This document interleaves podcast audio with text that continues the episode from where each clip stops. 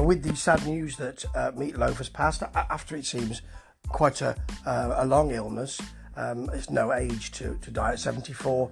You know, I, I, thought I'd revisit one of his albums, but I know a lot of people will be saying, well, you know, Bat Out of Hell, and that is really where they'll stop, I think, you know, and then they'll talk about his films and Fight Club and all of that. Um, and quite right to do that, but he did make a lot of other albums as well, you know, and it's a varied career in which he had the um, the support of Jim Steinman and then uh, worked away from that and their relationship waxing and waning and you know went on to to do other um, songs with other writers and and all of that with um, some great success and sometimes not so much success. But I've gone back to I suppose a, a, hit for him it's his fourth album uh, it's Bad Attitude.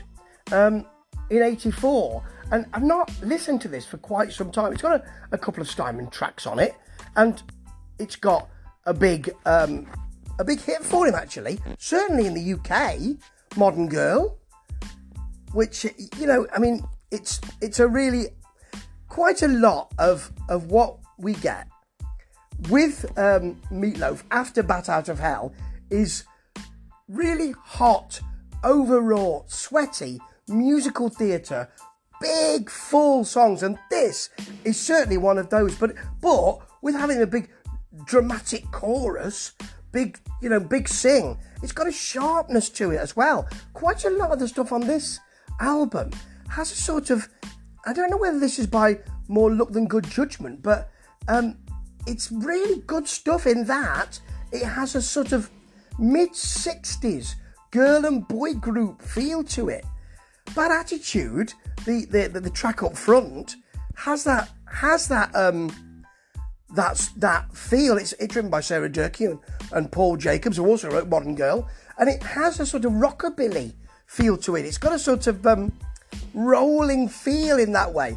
Dramatic, it's fun, it's got that. It does have that kind of that kind of mid '60s um, sort of I don't know, ready, steady, go feel to it.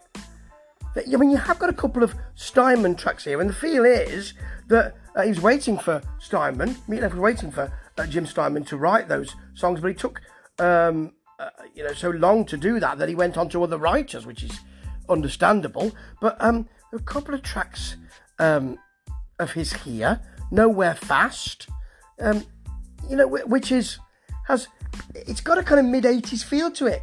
It. It's not what I'd expect from Jim Steinman, really. Uh, it's got, however, you know, you have to you have to qualify that by saying, what do we expect from Jim Steinman? You know, there was lots of. Di- he's not just listen to Bat Out of Hell and Bat Out of Hell 2 and Bat Out of Hell 3 and listen to Bad for Good and that's Jim Steinman because it's not, is it? But this has got bubbly synths and real synth parts in it, real 80s art of noise synth parts.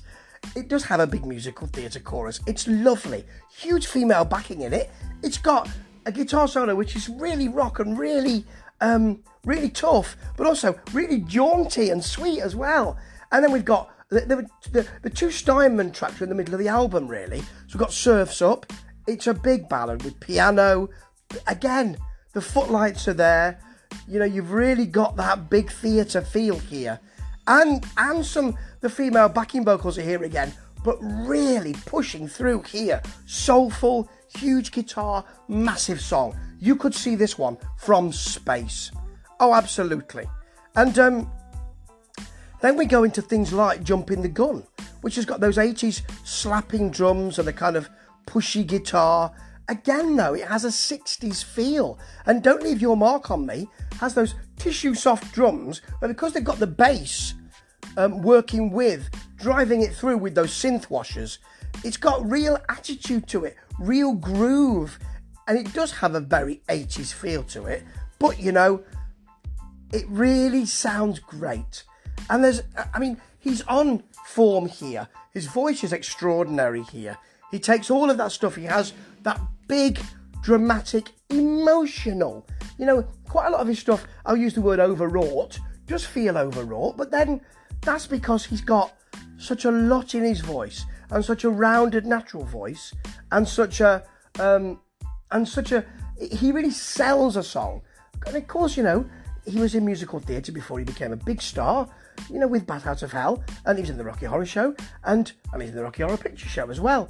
And he really does sell the emotion of the song and sell the story of the song. And um, that's something that you don't often get in rock singers in that way.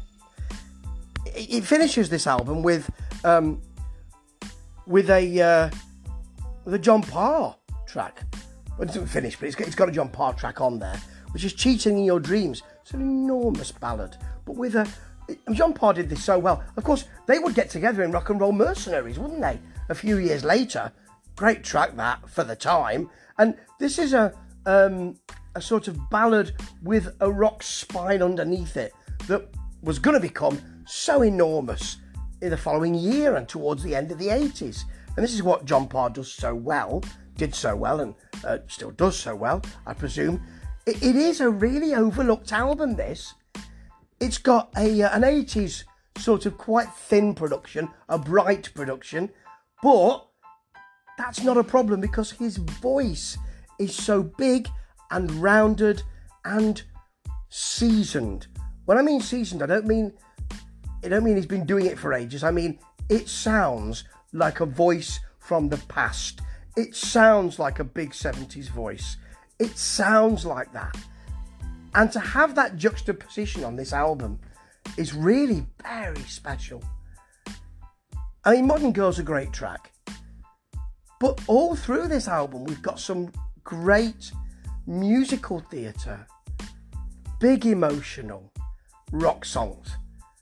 And we don't get much of that these days.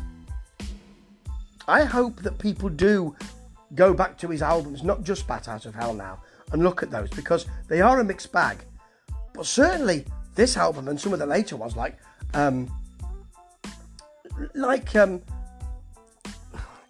well, I mean, I suppose what the, the, kind of albums I'm thinking about are albums like Hang, Hang Cool Teddy Bear. I had to go and check that because I wanted to make sure I get the right um, the right title.